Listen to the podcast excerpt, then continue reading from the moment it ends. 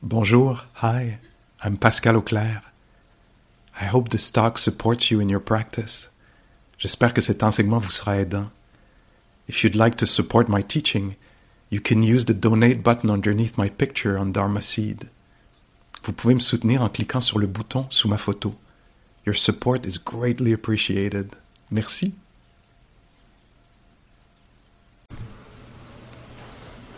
Hi everyone. Hello. Welcome. So, um, we have an hour and a half to uh, practice together and to um, reflect on uh, Buddhist uh, philosophy.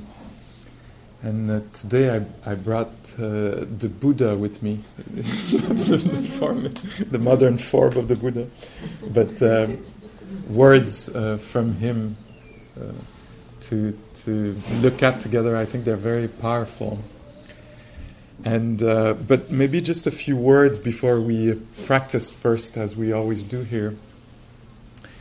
Um, before sitting, I always want to say a few words to get us in the mood, maybe inspire us, maybe help frame a little bit what we're uh, doing. And so this time, the way it comes to mind to, to do this is to just report to you that. Uh, I had the chance this weekend to be in um, in the Bas du Fleuve in, uh, near Rimouski and Le Parc uh, du Bic.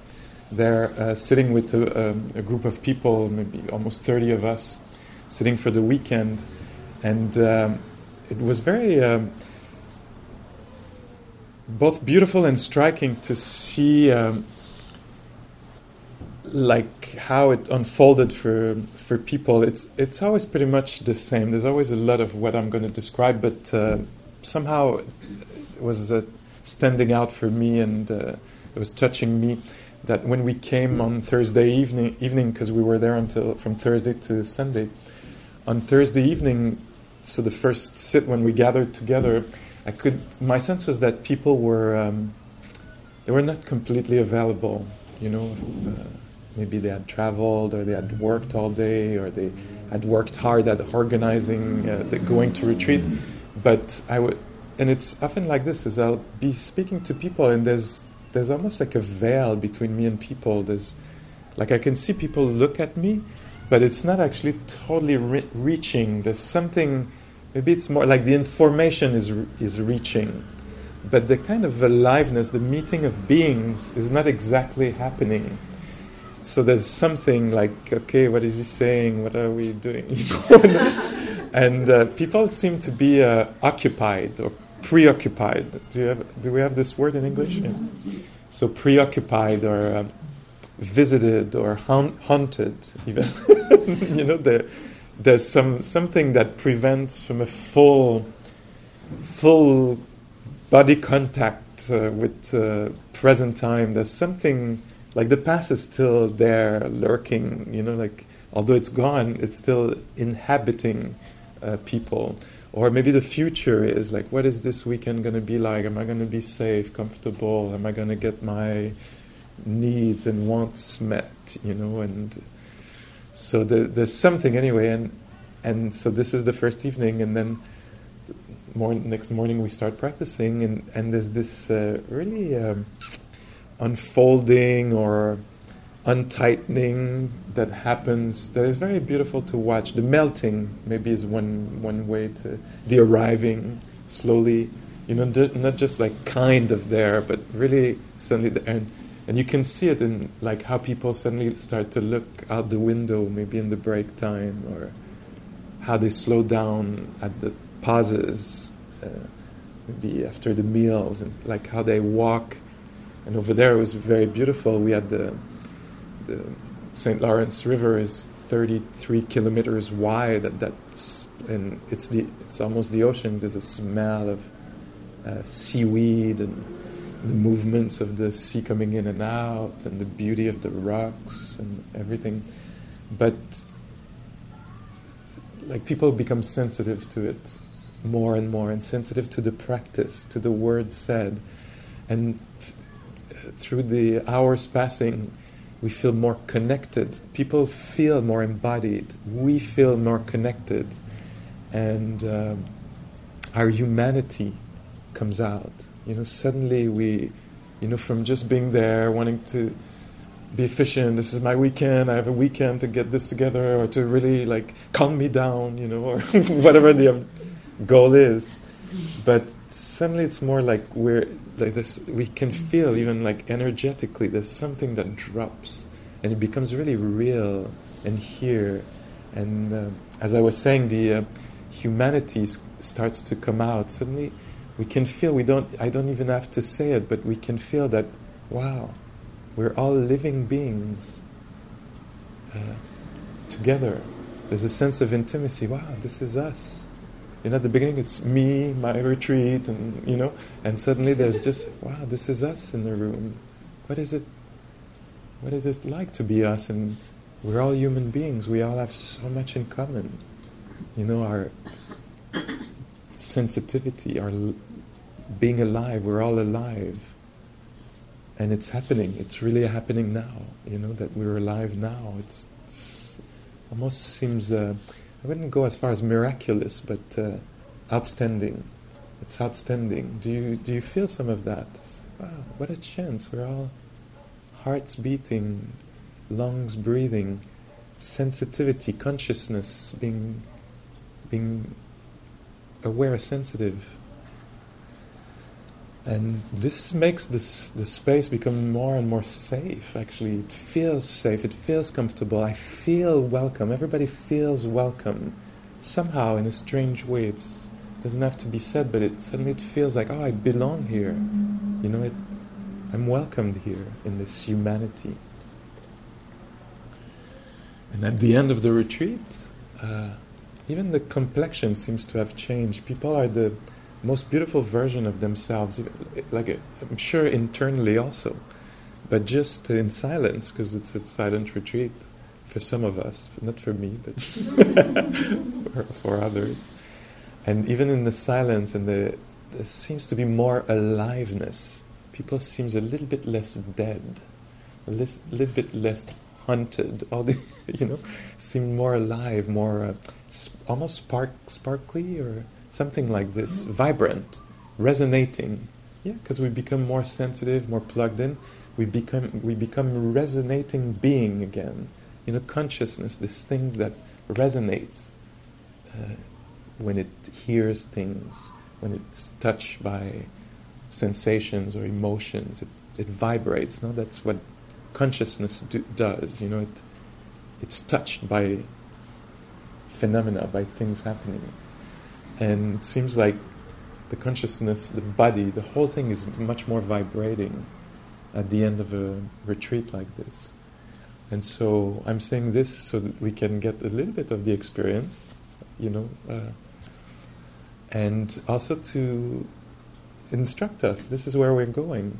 So it's good to know, you know, it can happen naturally, but if you know about it, you can invite it, you can tend towards that, you can make it stand out for yourself. You know, oh, there's a human being here. You know, breathing, sitting, sensitive. And so that's the um, exploration of the of the practice. And what we're going to try to do is uh, maybe just explore. I like to think about this practice not as uh, something you do uh, something that has to be done or that sh- or you should do or somebody thinks you should do or sorry i'm not sure what you said. It'll become more clear with even siri is going to melt down. Don't resist siri.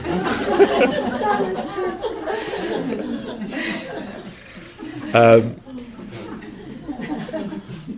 so not something to do because you could easily you know be in your doing mode you know like you i don't know you did lunch you cleaned the dishes whatever you did you did you did your few hours of work this morning what, whatever you did you made these phone calls or took care of that business you know and then you would be here and do the class you know so it's done you know.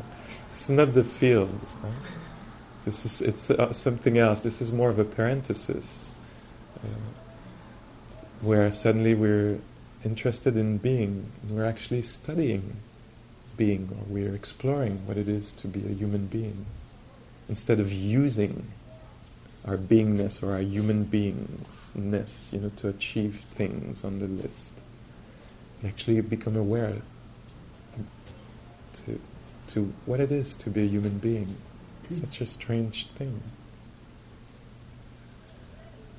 And so, uh, one thing that can help is to actually let go of ideas. That's what we're doing in meditation. We're kind of diving underneath preconceived ideas that we have about life and moi and you and meditation and things, you know. We're actually, here we're real researchers.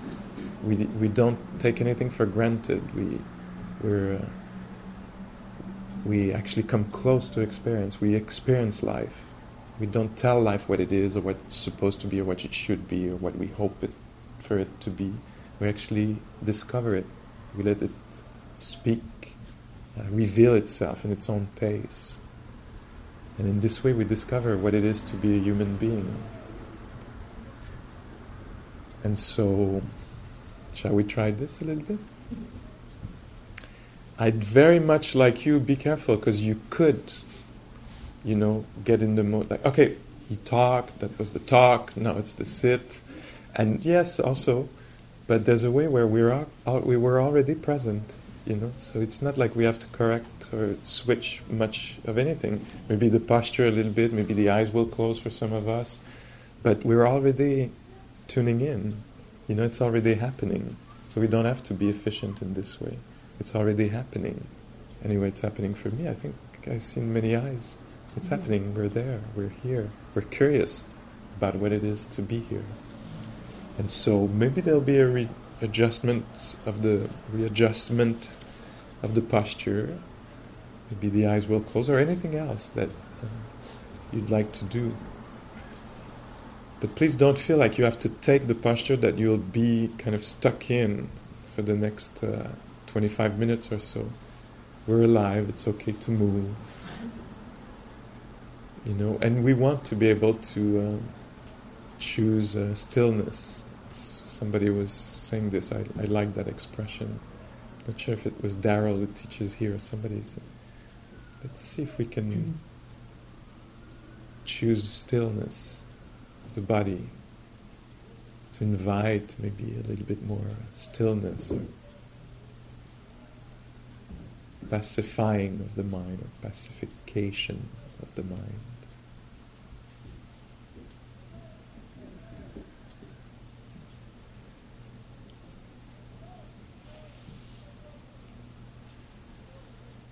So we don't have to produce, make anything happen, make something happen. We don't have to do that. We're just discovering life here now.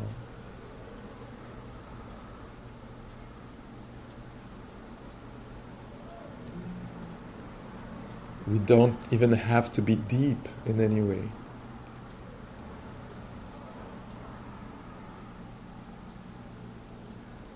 We just have to. Uh, we just notice maybe that there is a body sitting here.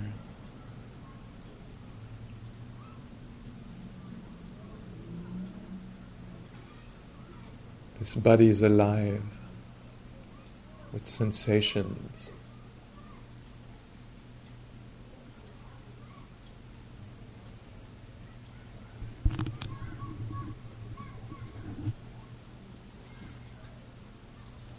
Breathing.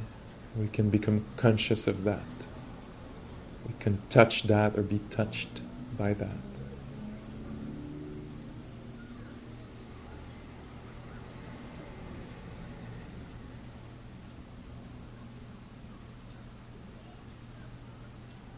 We could just stay there for a little while, becoming intimate with the experience of breathing.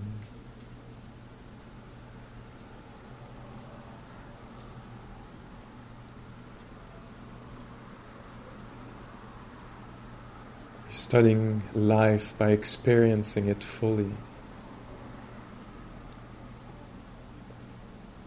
We're also exploring presence and absence.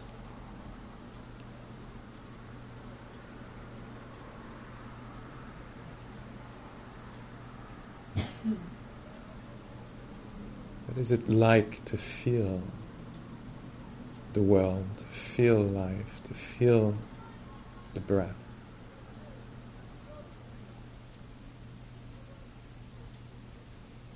or a tingling somewhere in the body, or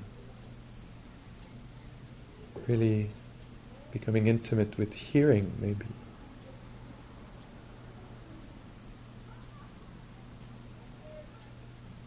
What is that kind of sensitivity called audition?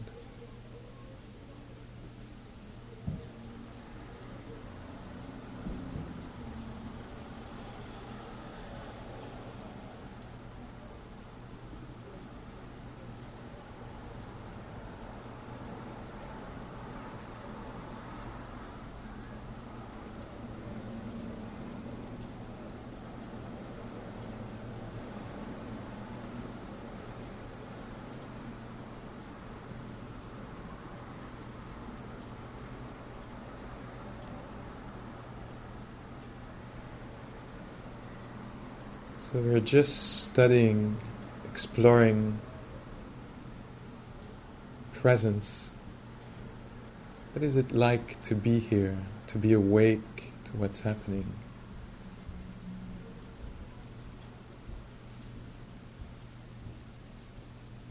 Maybe we'll discover also what is it it is like to be caught in thoughts, memories, planification planning. Then we'll come back to the ex- immediate experience of here and now. And feel the difference between being present and being absent, or entranced, or fascinated, caught, lost, captured.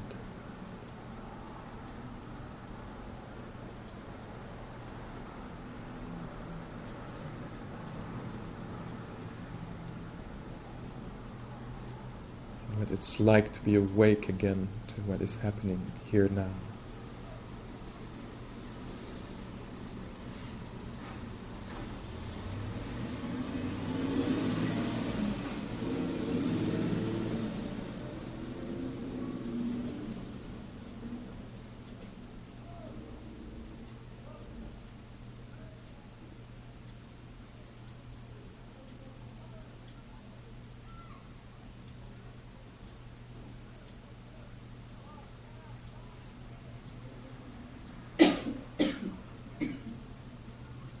And we'll have the unique chance to taste, really taste fully. Maybe irritation or calm, tenderness or spaciousness or sadness or agitation. A unique chance to feel mind states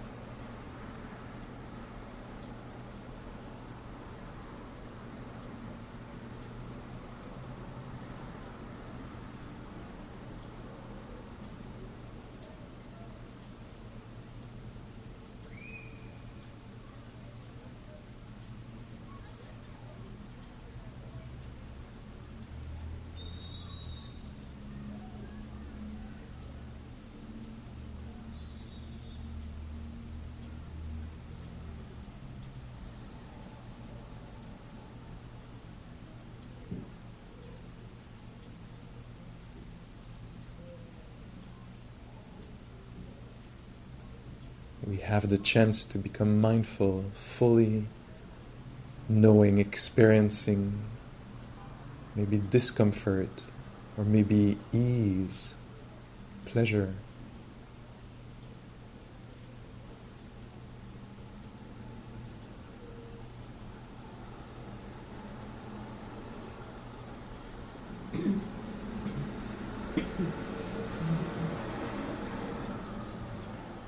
And some experiences will be interestingly neutral in this way, not pleasant nor unpleasant. Maybe we'll get to taste that.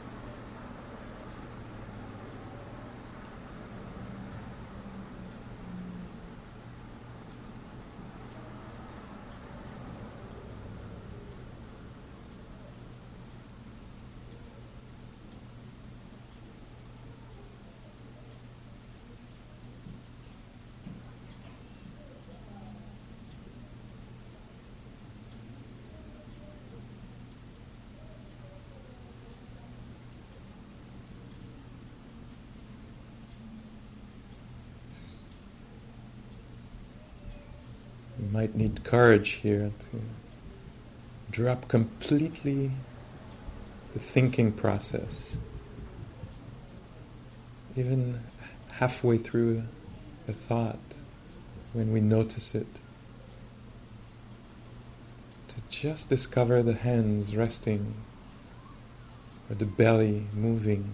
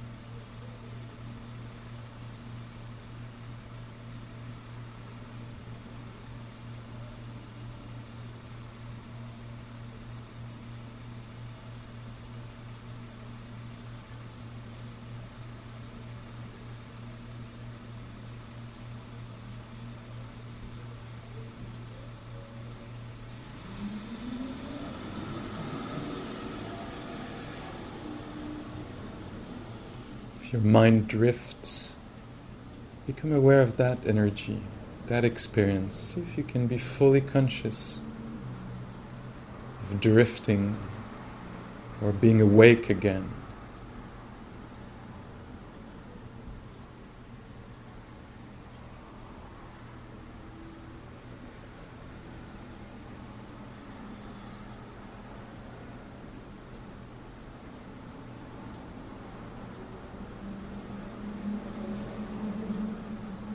If you're a little anxious, thinking you should be doing something else, solve some problems, just become aware of this little unease when there is no tasks.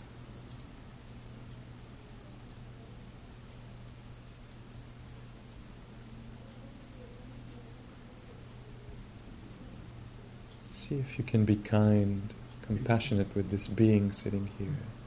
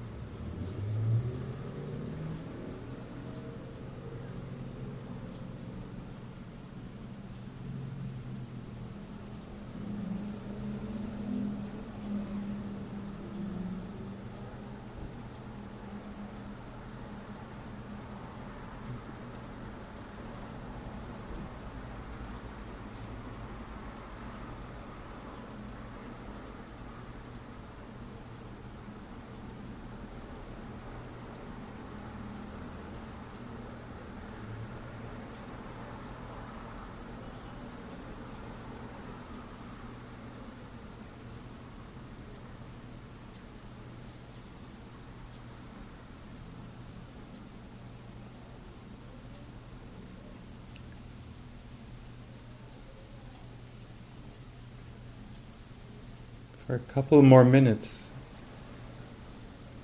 Notice how the mind abandons reality. Create a separation with thoughts and opinions and obsessions and habitual patterns of mind, thoughts.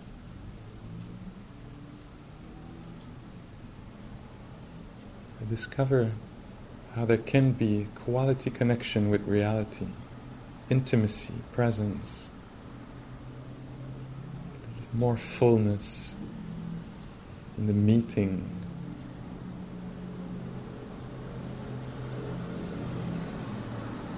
of The senses with the world. How this can be nourishing and grounding.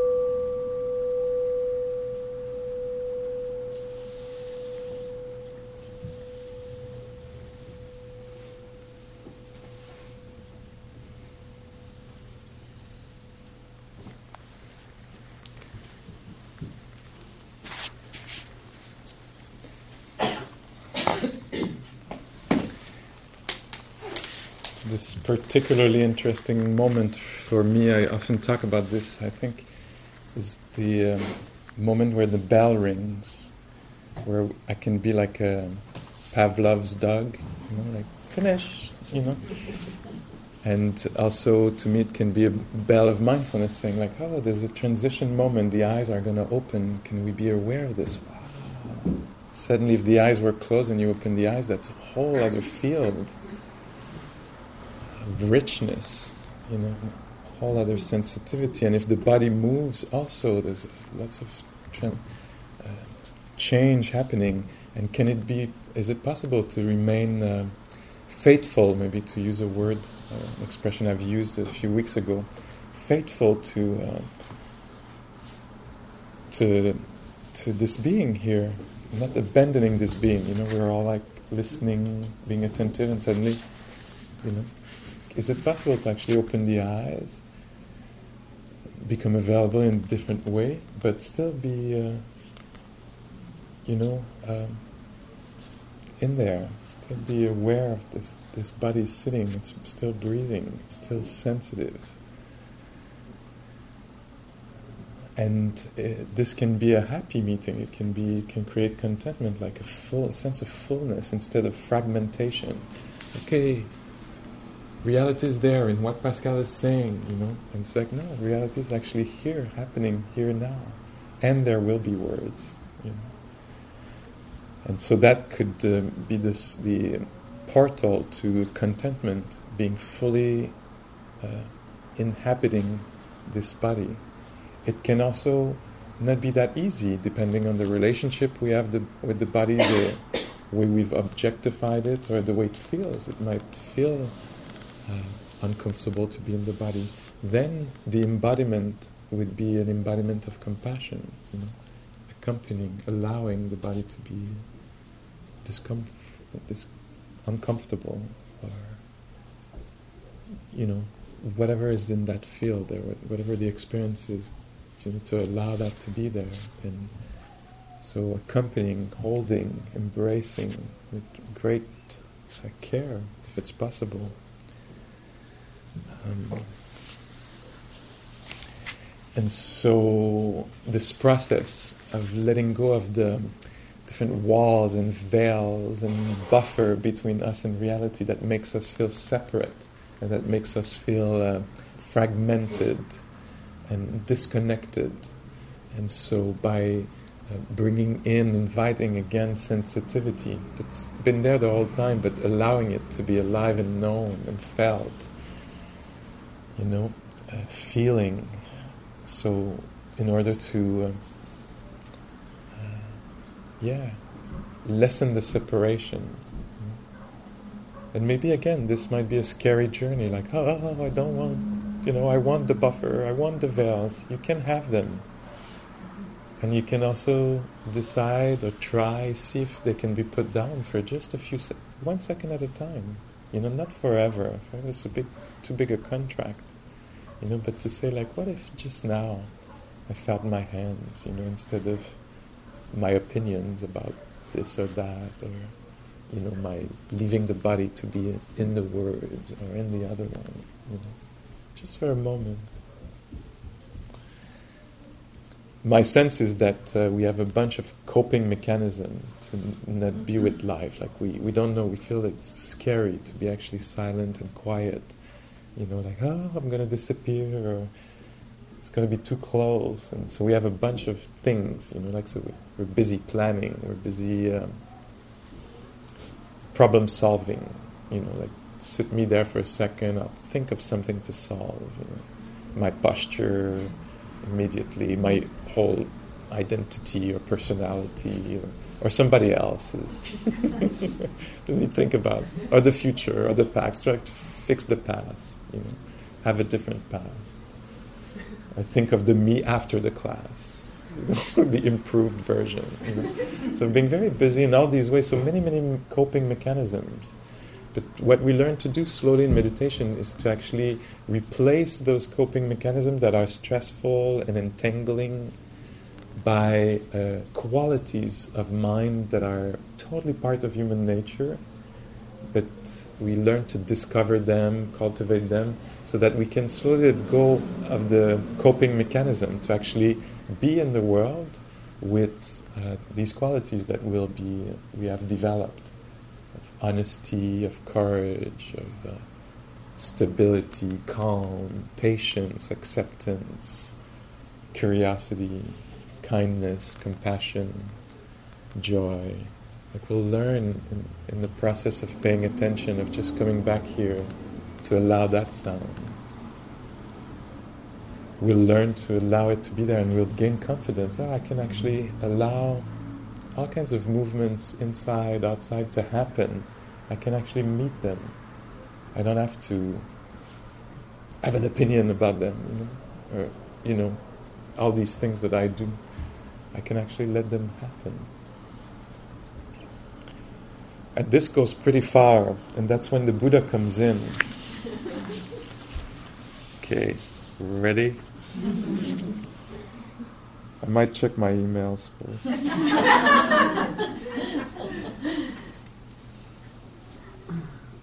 I always make the same joke. but it works. So are you ginseng or Blossom Academy? Not joking. I have, I have to move this out of the way. Uh, so this is really far out. I mean, it's deep. So be really kind with yourself. This would be something that usually, you know, I think would be something to actually consider with people who have many years of practice, maybe much further into a retreat on week three of the retreat, the three month retreat. you know, once we're past all the agitation. so it's pretty deep, but you know, I just can't help. I can't, for sure, I can talk about what to do when we fall asleep in meditation, but it's not as juicy for me. I, I like to go really deep. And so let's see, because also, I, I mean, I like to do it because I think it's extremely powerful and useful And we don't have so much time, you know. We don't know how long we're here for. We may as well go for the question, the, the real stuff, you know. And also, I, my sense is that we can intuit a lot of this stuff. Like we can have a sense, like, oh my god, that's so interesting. And you know, as interesting as like I was saying last night, as uh, Canadian Broadcasting Society is, like the radio is, there's always good shows, no? I mean the chances that we're going to talk about this are slim, you know, so, so you have to find a venue to talk about this stuff. So here we go. So this is the Buddha talking, and I'll, I'll unpack it a little bit for, for us, hopefully, in the, in, in the way that the Buddha would have meant it. But, so the Buddha is talking, and he, he, first he talks about himself. He says the Tathagata. This is how he always refers to uh, about himself the Tathagata. And I'm not a scholar, so and I didn't even do my homework of researching this again. But there's something about that means um, the one gone beyond, the one who has, you know, or what has gone beyond, like referring to oneself as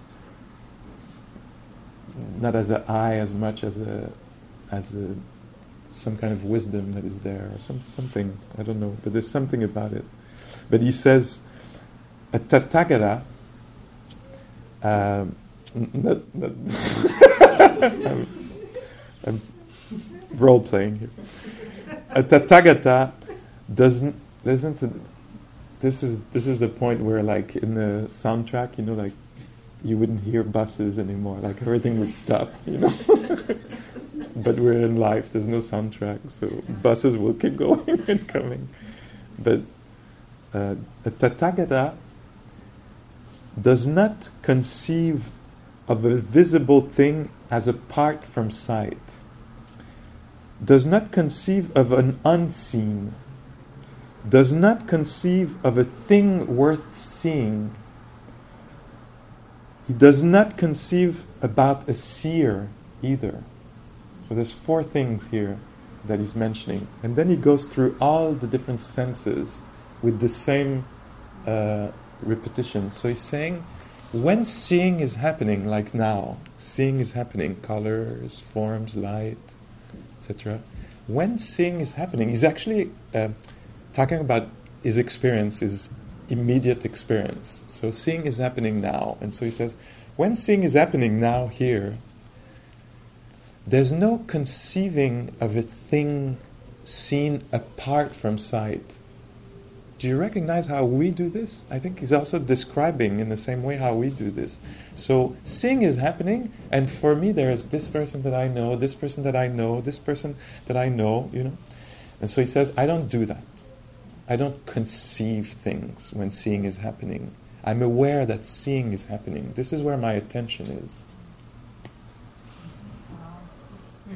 And then he says, there's another thing I don't do, is I don't conceive of a non-seen. You know, because one could be here and seeing this, but think there's something else that is not possible to see, you know.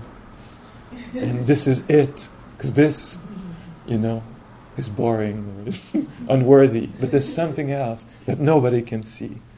And he or she or they or it, you know. He said, I don't, I don't go there. I don't do that. I don't conceive of something else. I'm aware of seeing when it's happening. There's another thing I don't see, do, is I don't conceive of something that would be worth seeing.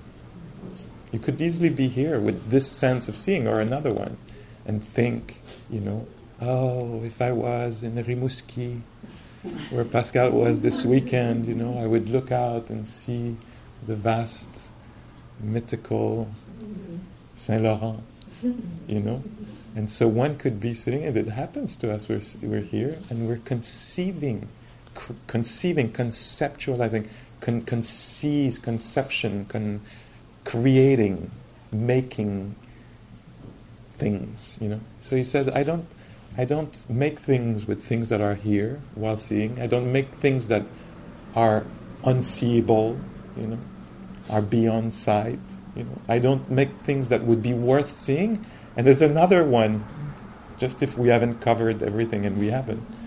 That when seeing is happening, I don't even conceive of a self seeing, of a seer, an observer.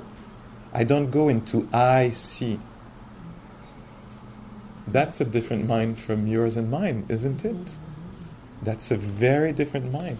And so then he goes again and he said, when hearing is happening, I don't conceive of a thing heard. I stay very close to uh, is it phenomenology? That could be a like, oh, there's hearing is happening. What do I really know? Is that hearing is happening? And what do we do? Mm-hmm. We go straight to bus passing by. You might think of the number of the bus if you live in the area and you know that. You might mm-hmm. guess which one it is of the two, if there's two or three. You know, ah, that's number. You know, or you hear a voice. You might create a character. You know, we conceive. We spend a lot of time conceiving. And so he said, I don't do that. I stay very close. My, and you can see, to me, it talks about the level of mindfulness also, that one can actually be aware of what they actually do. Maybe you didn't even mm-hmm. know you did that until I mentioned it. You know, suddenly like, oh, this was happening for the whole 25 minutes. I didn't even think that, I, I was not even aware of it, but it was happening. I was conceiving. I was conceiving of all, I was hearing this and conceiving of something else that I, that would be worth hearing. I'd prefer to hear somebody something else than that. Do you see? Like how the mind can get busy? Ah, no, not knocking on top of it. We prefer to hear, we're conceiving of something else we'd prefer to hear right now. Do you, can you feel a little bit when I'm talking about this? Also, the, the, the entanglement that can come with that. Because that's what he's talking about. He wouldn't be talking about this and, or doing it he wouldn't say, I don't do that. Why does he not do that? Because it's troublemaking. And he said, I don't conceive of something that is beyond hearing. And I don't conceive of a hear her, hear her, hear her. a witness. I don't do that. And then he goes with the same with all the senses, and then he goes with cognizing. When cognizing is happening, I don't, I don't uh, create. I don't conceive of something cognizing or worth being cognized or you know something else that would be worth being cognized. I just stay very close to the experience. And uh, later in that text,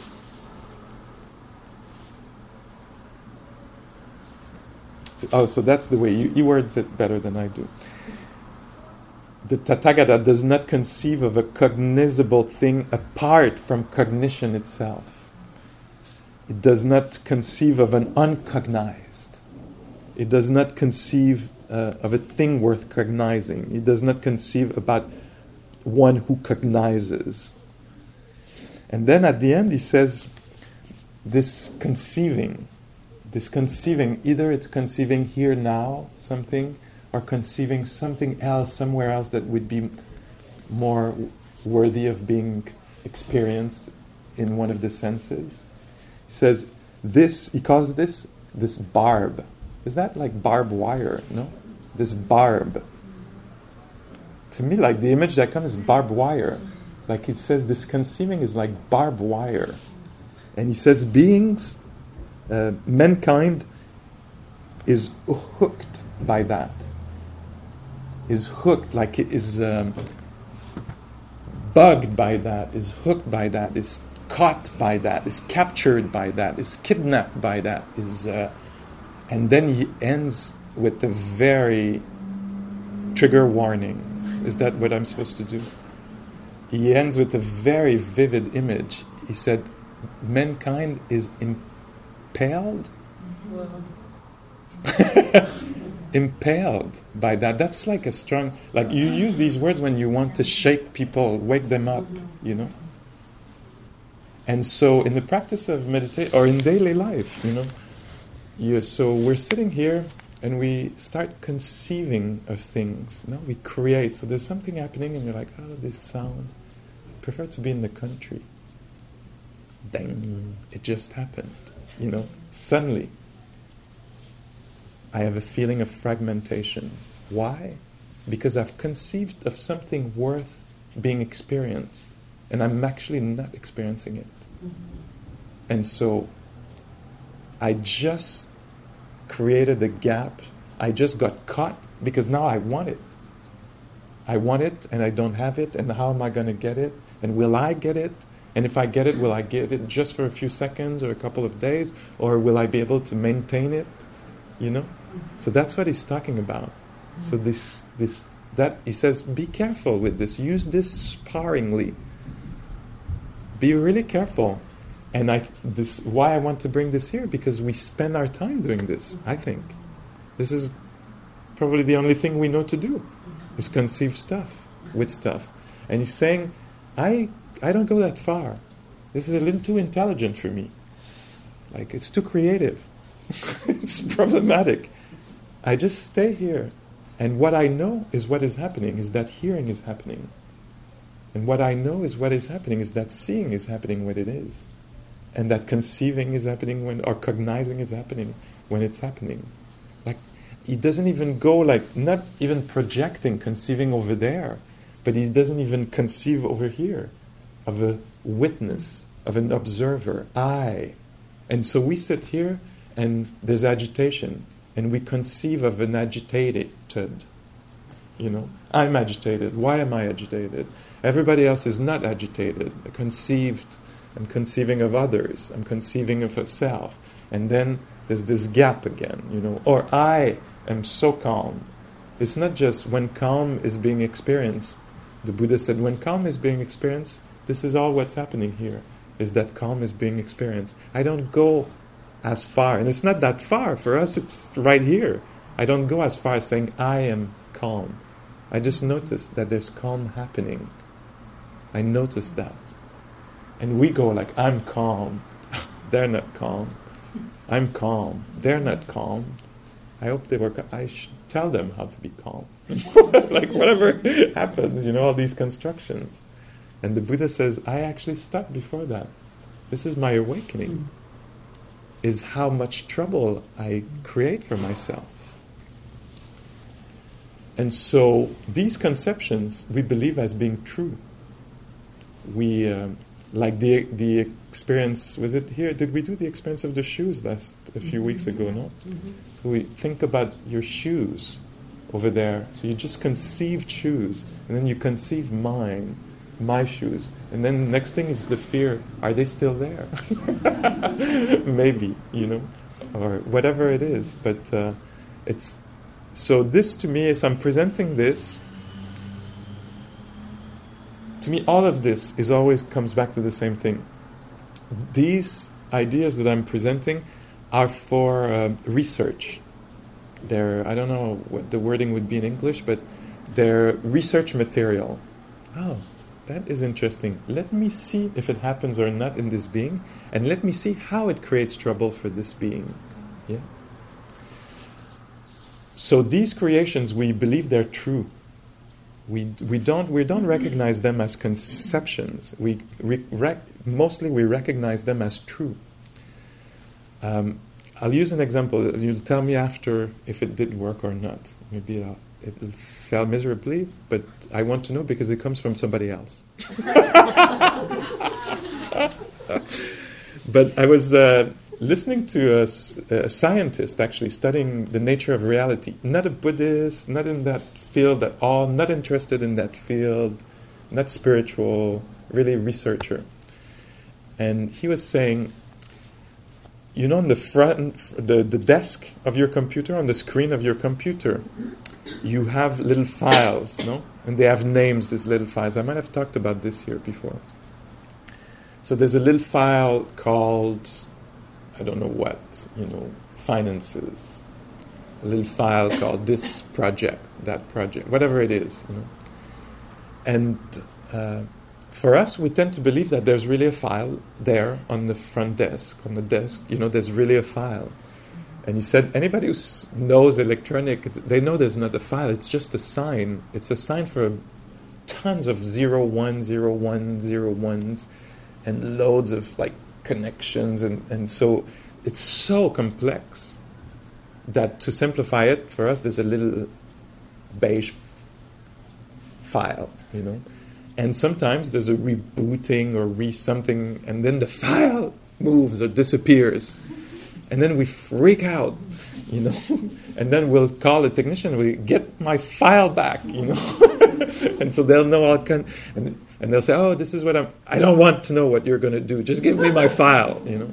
So there's no actual file, you know, it's just a sign, it's a symbol for some organization of reality. And so this researcher was saying this is like life. There's actually not what you see. This you make symbols. That's how, and it's a good thing to make it work. You know, like you have a symbol of a place you're going, and you. It's not the actual place. It's a symbol. You know, and when you get there, probably you still have a symbol also. Like when I look around, I'm probably not experiencing you exactly, but the symbol I made of you from seeing you over the years, some of you, etc. And so when we conceive, we often take for real. And you, I, I don't know if I'd be, I'd be able to translate this, but I notice for myself that uh, sometimes, uh, and so in the text here, in this text that I was reading, they're saying, we think that the thing really exists outside, that it's not part of the matrix, life happening. You know, we make it solid. This is me, it was me, it's going to be me, and then we freak out. What's going to happen with me? You know, we have conceived of a self or another, and then we somehow we sense that it's not actually completely true. And we freak about what's going to happen to this conception because it's been conceived. And we're oh, what's going to happen? The whole time we know what's going to happen to it.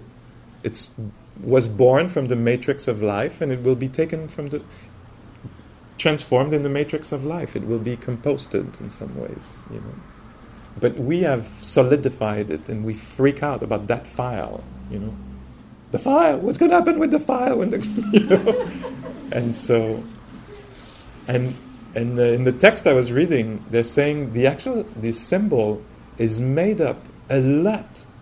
Is made up only of confusion about what is what, and a lot about greed, wanting to get desire, and uh, hostility, hate.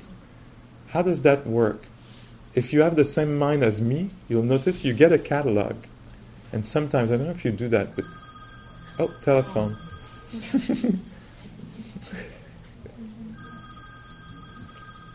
Symbol. Yeah, it's a symbol for something. So, we'll just wait. They'll leave a message.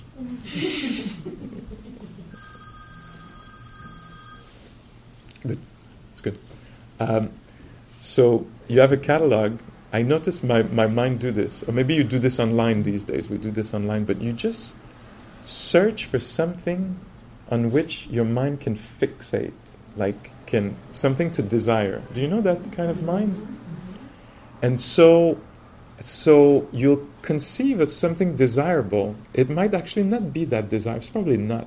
It's probably like something that breaks or something that is is faulty in in some ways. You know, it's it's nature, so it it's not. You know, it can't provide deep satisfaction, but we'll actually look to conceive of something that is desirable, worth having. And then when we'll actually get something, it's not going to be perfect, but we're going to put aside everything that is imperfect about it mm-hmm.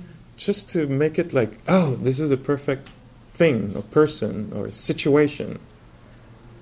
You know, and we'll actually f- we'll have created something that is desirable, and then we'll be very busy for many days trying to acquire it, get it. Mm-hmm. You know, do you see what I mean? It, it, might be. It takes many forms. It could be of um, you know, wanting somebody to see me in a certain way. As if if somebody see me in a certain way, everything will be fine. You know, everything will be solved. You know, so then I'll work really hard. I'll conceive of my happiness when this person finally says that, or sees that, or names that, or acknowledges that, you know. And then I'll be like fixated on that. What's going to happen the day I get it? Is that going to be. I mean, there's going to be probably going to be some gratification, something's going to happen. But is it going to solve really everything? Probably what's going to happen, especially if it does, they, it does the job really well, is I'll actually get disinterested and fixate on something else. I'll conceive of something else that would be even better. Okay, so now I wanted to I've been working for years for you to actually do the recycling. Now you're doing it. Okay. So now, let me conceive of something else. And we'll just like change my faithfulness to something to acquire, it to something else. Do you recognize something in there? So that's part of the conceiving that the Buddha s- says we, when we do conceive of things, it's actually mainly out of confusion and a lot to actually create attachment, to attach something. Oh, I've conceived of you, now I want you to stay. I conceive of that, now I want to get it. I'm attached, I'm entangled, that barb, barbed wire. That's very dramatic presentation. But it's to wake us up. Not that we abandoned the whole world and everything, maybe we, we, we, we could, you know, really work that hard as he, did, you know, to free the mind. But even if we don't want that, you know, that kind of complete freedom, I think it would be good for us, just in terms of stress reduction, to actually become aware of conception and how conception create entanglement. Just in meditation, you sit to meditate, notice how the mind will create another experience that would be better having, or uh, will own experience. I am. I will use a lot of I. I will do this. I'll be with the breath a little bit more. And I don't know what, but this framing, and see if it can be let go of, and and that version, explore that version of how it describes it so well in seeing. For the Buddha, there's only seeing the Buddha doesn't conceive of something being see, seen, something worth seeing, something unseeable, beyond sight, or a seer. Wow. And what happens in that? To me, that's an exploration again, not to believe this is the truth, just to test it. Let me see what happens. To me, when I do this, it becomes it becomes so simple And I can see, my God, I can cut 90% of my conception, my creation of stories and I and this and that over there. I can cut most of it and I'll be feeling so much more free. We'll be able to relate, we'll be able to create projects, we'll be able to do a lot of things, but won't be so wired or barbed wired. Uh, questions about that or objections? Do you see something in there? How the mind is busy. To me, that's also like the veil, the buffer that separates me from life. Because I keep commenting, narrating, organizing, you know? And so one of the danger here would be to actually want to stop doing it. That would be really hard for neuro neuronal pathways because they've been trained, you know. But the job here is to become aware. Oh, this mind is conceiving, and he says that when the mind is conceiving, there's an awareness that this is happening. You know, there's, we can be aware that the mind, the images that are used is the image of a mirage. This is the image the Buddha used. He says this is mirage making, creating signs or creating things that are not exactly there. What, what's really there? Hearing is really there. Sensations are really there. But all the creation, oh my God, my back, it's always been like this. It's going to get worse. Oh my God, what am I going to do about it? You know. Can you just be with this that is there? Is it possible to allow that to be there and be known? And this is not cold. What I'm talking about is not cold. It can be, I mean, it's the space actually of warmth, because then I can attend, attend to this that is difficult allow you know allow it to be felt and to be cared for instead of layering it with stories stories you know? so it's a big inner job that we're talking about or mm-hmm. it takes a lot of awareness to see uh, how this happens well, I wonder if that veil that you're talking about is really between ourselves and ourselves so when we have that sense of something else or somewhere else or conceiving. It's a, it's a separation from ourselves. Yeah, from ourselves and from life. Because if you become aware in meditation or, you know, in formal meditation or anywhere else, in meditation is a good place when we're still because we notice that there is the experience of sound, there is the experience of light through the eyelids, maybe or the experience of coolness or warmth or whatever it's there, you, you have an intimate experience of this. And suddenly there's, I would prefer, if it was a little bit cooler, I would prefer, and then you notice, oh, I was captured by conceptions, you know? And, and, and there's, a, there's definitely a felt sense to it of being separated.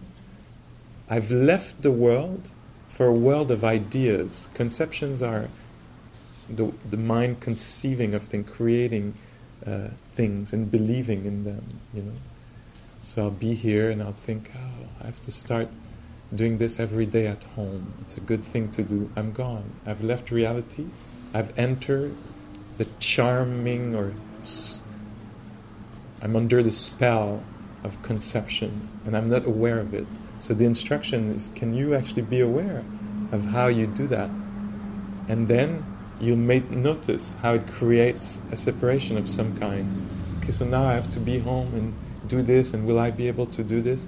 Can you just actually be here and notice that the mind creates a project with some, you know? Being aware of this, one will be uh, able to uh, uh, decide, have more um, discernment. Oh, I won't follow that conception. That conception I will follow because it's going to be helpful. So I gave this talk uh, last night, or uh, something similar. It was not actually exactly that.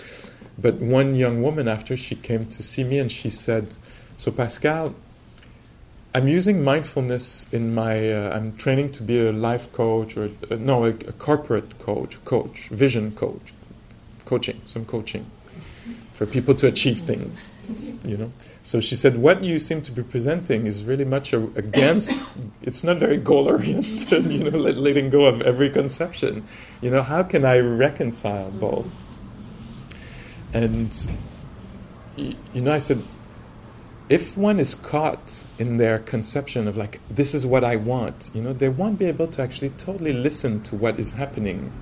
And, you know, if it doesn't work, they might actually conceive that it's their fault, you know, and make it very personal, like conceive a whole story around something. And so if they, they learn uh, what we learn in this Buddhist practice, that conceiving is a little bit uh, as its danger, you know, that one couldn't do this obsessively like most of us do, you know, or just habitually. That we could actually, we should actually could be good if one wants to be aware of conceiving to use it well, to use that amazing power of mind to do it well instead of doing habitually and getting caught. After this, if one, if one's conception is very rigid, it's going to be very stressful because this is where I'm going. This is this is what needs to happen. I've conceived that this is it. It should look like that. And then there's a kinds of thi- all kinds of things happening, and we can't respond because we're we've been re- rigidified in our conception, in our ideas of how I should be, how it should be, how things should be, how it should go, you know, and how you know. And so by learning this, we might learn to actually listen. What is actually happening, you know? oh, this is dismantling. I thought this, you know, I have a vision, and there's a news that comes in that says actually this vision is maybe not that useful or not possible for some reason. And I can actually take it in and be responsive, uh, feel the world. So, as was my response to this. Plus, in uh, in conceiving, we conceive a lot of solidity of permanence. That's what concepts are, you know. And in this practice, we actually let go of this conception of solid things. My hand, me, you, separate, solid. Here it's like, wow, hands, series of alive, pulsing, tingling, very alive. Me, constantly changing moments of experience, of expansion of the belly, of being caught in past, of being free in pre- tenderness, followed by fear, followed by rigidity. You know, like this Pascal is, is a universe of dy- dynamism, as is everything else, you know. And it's related, it's actually uh, giving and receiving all the time and being touched, you know. And so becoming aware of this more and more and when we become aware of the changing dynamic nature, it breaks these ideas that we have of solidity, of permanence. And so uh, it touches deeply wow, I'm not that separate. And things are falling away all the time. Can I actually feel that? How pe- things disappear all the time. And because things disappear, they're also, and they are contingent, dependent, in relationship, complete relationship with the world. Nothing else than relationship with the world. They don't exist in and of themselves like we make them in our concepts. We isolate them from life. But things don't, they're totally part of the matrix. When we find this, that they're contingent, we also find that things are unstable, changing, unreliable, unsatisfactory. They cannot provide completely because they're always about to fall apart or could at any time, you know. And so I was saying also to this young woman, when we once we know that things cannot satisfy completely, then we're freed. We can actually envision things. You know, I was saying the Buddha, the Dalai Lama, for example. It's not like he probably knows about all this stuff more, much more than any one of us. You know, and still he creates the Mind and Life Institutes and he creates things but not with the like it, you know there's something sober about it i think there's something joyful free it's its definition of itself doesn't mean it has to work okay i'm going to create this research center called mind and life it has to work you know otherwise it's going to mean something about me it's no it's, it's much much more response like oh that would be good if spirituality and science would mix together and have share the research environment and the questions together. It could be useful. Let's try to make it happen. It might not. It might. Things might come between me and this project, you know. So, uh, Mm. This. But coming back to this text, I also understand it as instructions, as very, very precise instruction. It says to me, Pascal, can you be aware of conception when it's happening? Because it's going to happen a lot as you sit. And notice how the mind does that. First, get acquainted with that conception that happens all the time. And see if there's moments where you can drop it. Because I could, after, walk back to the subway or the car and use that 10 minutes of walking to conceive. Conceive it tonight, conceive of the rest of my life, of my old age, conceive, conceive, conceive. And then I could maybe be aware. And the Buddha said, be aware of conceiving. Because there might be some delight in it, some uh, juice in it. You know, it might be uh, uh, gratifying. You know, so you, you know, instead of the boredom of just stepping, stepping on the street, mm-hmm. you might think like, oh, let me conceive. You know, conceive, conceive. And actually, if I'm aware, I might decide actually, maybe because some wise guy said that, maybe I could try another version and actually just allow sensations to be felt as I walk, breath to be felt, or air, temperature to be felt, and light to be felt. And how is that as a lifestyle? How's that? I might discover that actually it's not a bad lifestyle, that I don't need to entertain all these ideas, mm. you know, mm-hmm. the storytelling, that it can. And then when there's something that I need to think about, because there's a decision to make or something to say, then I can actually stop and say, actually, now I need to think about this. Mm-hmm. Not obsessively, not all the time, but now let me think about this well. And be careful, because conceptualizing can spin you in all kinds of directions. So go there, in there with a lot of care, with a lot of mindfulness, being aware. Okay, so I'm going to think about, uh, conceive, think about what happened yesterday. Let me do it with breath present. Let me do it with care, you know, so I don't don't get caught in that barbed wire. Yeah. You have a question? Yeah, I was just going to say, um, I remember in the past you said once, and I'm going to get this a little bit wrong, I'm sure, but my memory of it is that you said that things, uh, we don't let go so much as, I think you said maybe a renunciant is not someone who lets go, but someone who sees that things pass. And um, that really stuck with me. And I was wondering if you just could say, I know it's such a sort of like a simple, simple question, but I feel like I have an addiction to concepts. My mind is very conceptual. Maybe all of our minds are, but and sometimes I notice. I guess that my question is, what is your process for letting thoughts go or allowing them to pass? I feel like if I just observe the thought, it has sometimes so much momentum that it just continues while I watch it. Yeah. I guess I'm just wondering about your process of letting thoughts go. Yeah. Watching them pass. So the tools we have in this practice is that we put a lot of value on uh, sensory awareness. So to me, to help me uh, uh, not get caught so much in thoughts and concepts, uh, what I've developed over the years that comes from my teacher's instructions is to actually give value. Like now, I'm conditioning us, you know, by saying like, come back to the breath, come back to sound, come back. Like I'm valuing this. So, so your, our minds being influenceable, you know, being contingent, depending. The voice of it, like right now, for example, there's all, all, all these bodies, but they all face this direction. You know, so it, it, it says something, even if we don't, you know, like there's something in the setup that says authority is here. You know, so me, I try to use that symbol, that setup, in a way that is going to be liberating for all of us. Not in a way that's going to give me more power, but in a way that's going to be helpful for us to live with. So, with the power given to me by the setup, I'm trying to say uh, sensory awareness is really, really important. And so that slowly we start to value the feeling in our hands as much as we value our thoughts. So that's this process over years. That, oh, yeah, I have thoughts, and they might, I'm learning that they might not be that real, they might be conception, storytelling. And what else is happening? Let me feel this, you know. Instead of being upset with what happened this morning, let me attend to this heart that is pounding now, to this being here now that is distressed.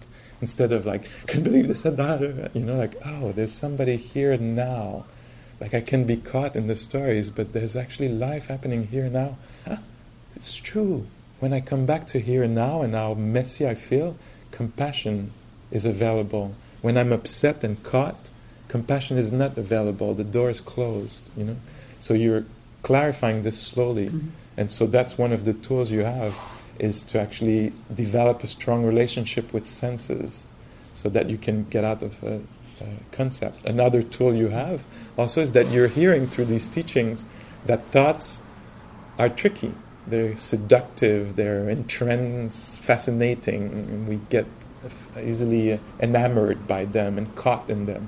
And so when you uh, think obsessively, sometimes you wake up and you go, "Oh, watch out!" Before you didn't know that, you would, you know, people spend nights not sleeping, thinking, conceptualizing, creating barbed wires, you know, and uh, le- they might find themselves in a classes in class like this, and they'll learn. Well, actually, could you feel your feet instead of, you know, if you're not sleeping, could you actually bring tenderness in, bring care instead of hate for the situation or yourself or the world? And you know, could you actually foster or invite or value kindness, even in distress? You know, so slowly this is all that's happening. So what we do is helping exactly attend to this.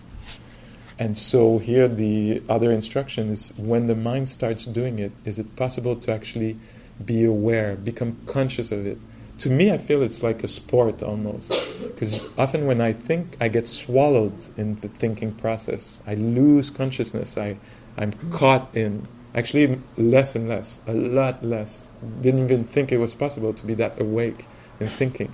So the sport, if you want to see it like this, is to actually notice when thoughts arise it's a very different relationship to thinking. Usually we believe thoughts, we're engrossed, is that the way to say it?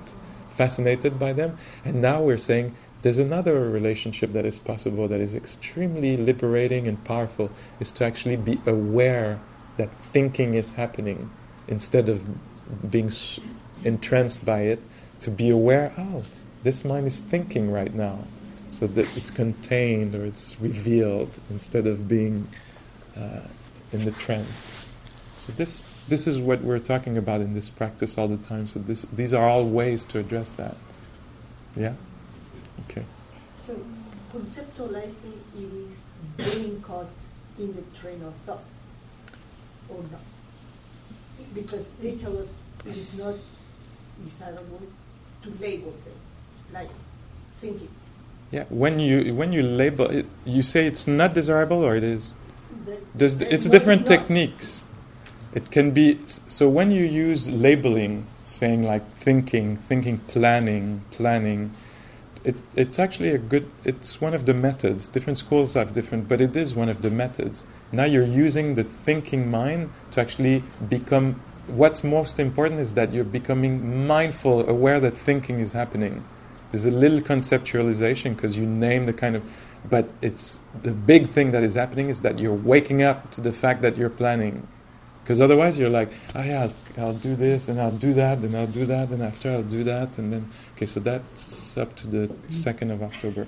then you know, and then suddenly like planning, planning. Oh, you're just waking up that you were engrossed in planning. You know. And you stop there and come back to the yeah. But if it's time to plan, then you can plan. you know, it's if it's time to actually say like, but most of us will plan and plan again and plan again and plan unknowingly and plan while somebody is telling us something that is important, you know, and plan out of boredom and plan because we don't know what else to do anymore. So we just keep planning, you know and then it becomes a very deep groove in the mind, and now you become a planning thing, you know. So it's not an experience of freedom, of richness, of sensibility. It's just like, yeah, but hold on, when, when is that? When I'm, I'm playing here, but this is what's happening. So I'll just finish with, uh, it take, might take a few minutes, but another image that is used around this is the magic show. And so, imagine uh, you come to see a magic show, and uh, let's see you um, just where you end up sitting, maybe there. And uh, your friend, they came earlier and they're sitting right there, you know. And they're seeing the magic show and they see abracadabra and this and that and all the movements and then the, what is it, the, the, the rabbit comes out and the this comes out and this person is sewn in two and then they're back together walking and your friend is like, oh my God, oh my God, oh my God, you know, and you're sitting on the side and you see all the tricks and you're like, and your experience is very different. Your experience is like, oh my God, oh my God, all the trick, look at that. And you see, you also get to see people and they're like, oh, wow, you're like, oh, oh my God, I totally believe it's true, whatever.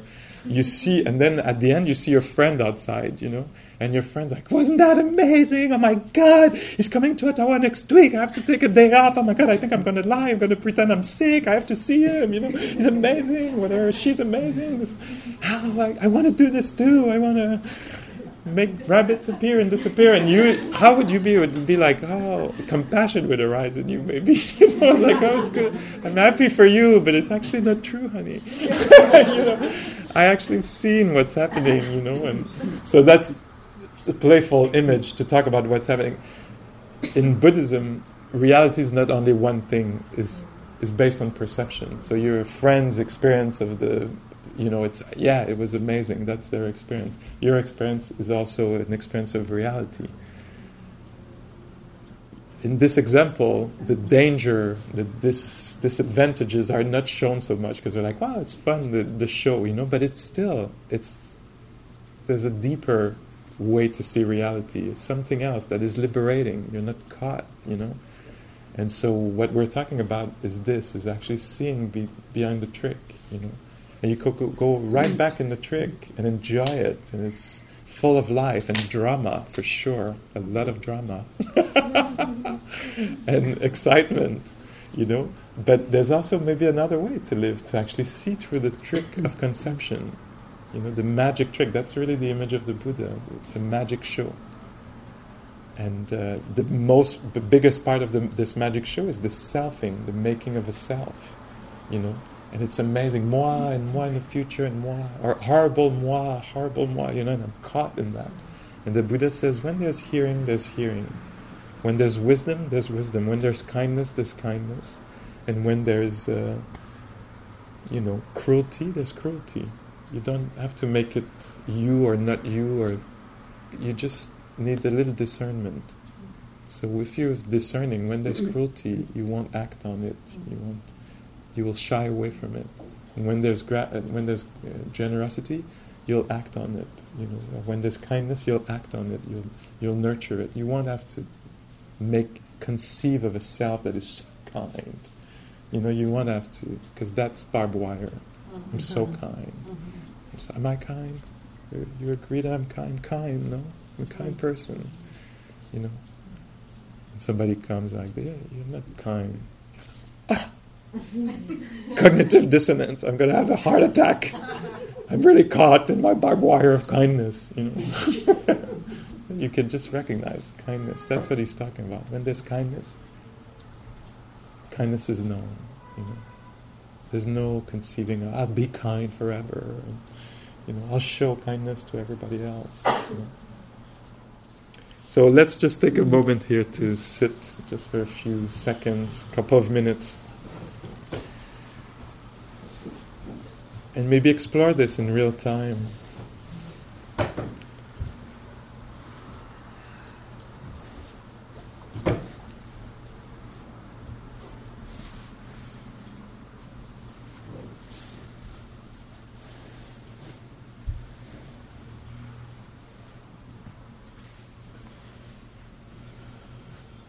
Can you can we allow hearing to happen naturally as it does?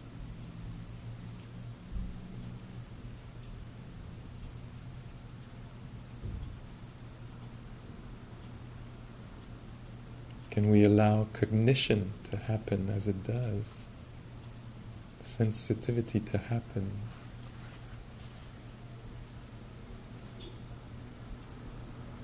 Just natural processes of nature.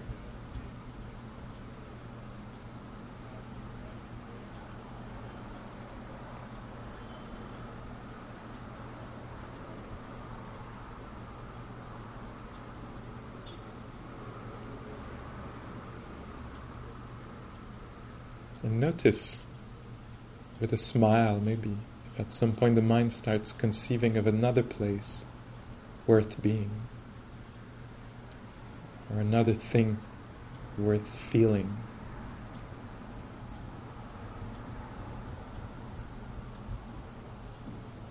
If it does become really aware of this, awake to this,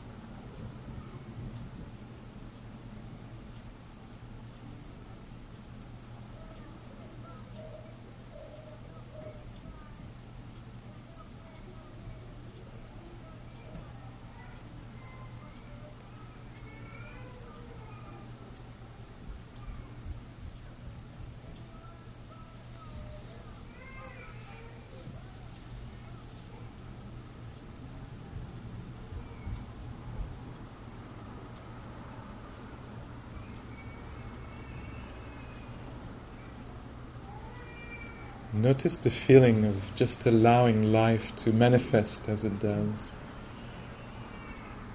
and to be met, to be known fully.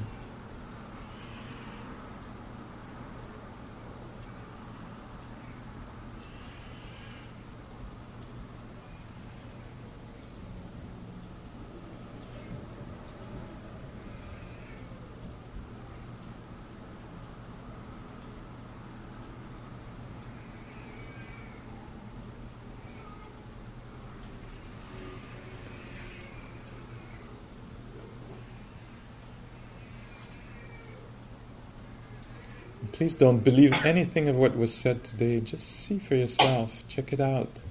Where this is useful, where not.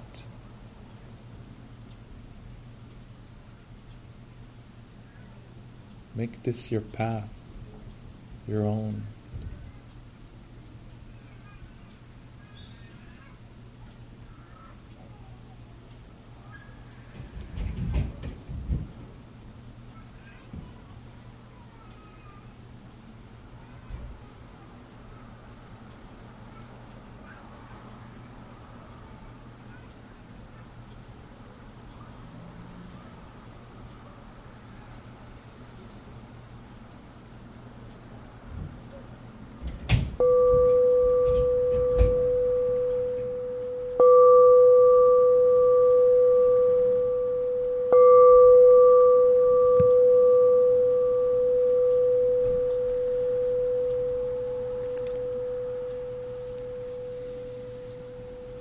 Thank you very much for your consideration. Yesterday I was talking to a friend on the phone and I was telling them how it's very beautiful, uh, Rimouski, the smells and the sunsets. And, and then they were like, oh my God, I've never been there. I have to go there. I have to. It was not on my list, but now like I think it's, I wanted to go to Mexico, but I think I should go. and is this center still open in October? it was really funny to see how the mind suddenly was conceiving that this was worth owning or experiencing, you know, and how suddenly they were barbed wire, you know, they were not free anymore because they were not just like, oh, that was fun for you. It was like, oh, this is worth. I have to have that experience, and we do this all the time. So see uh, if that happens to you this evening or not, and how you can smile at that and have uh, you know compassion and joy around that instead of uh, actually getting caught. Thank you very much. Thank you. Thank you. May I remind you that we offer this by donut, so we have a box for donation for the teacher as well as for the students. Yeah. Thank you Thank you very very much. much for this. It it counts a lot. Thank you. Pascal will be back in October. I'm going to check the dates, but I have some postcards if everybody wants them. Thank you. Thank you. Thank you. Thank you for listening. To learn how you can support the teachers and Dharma Seed, please visit dharmaseed.org slash donate.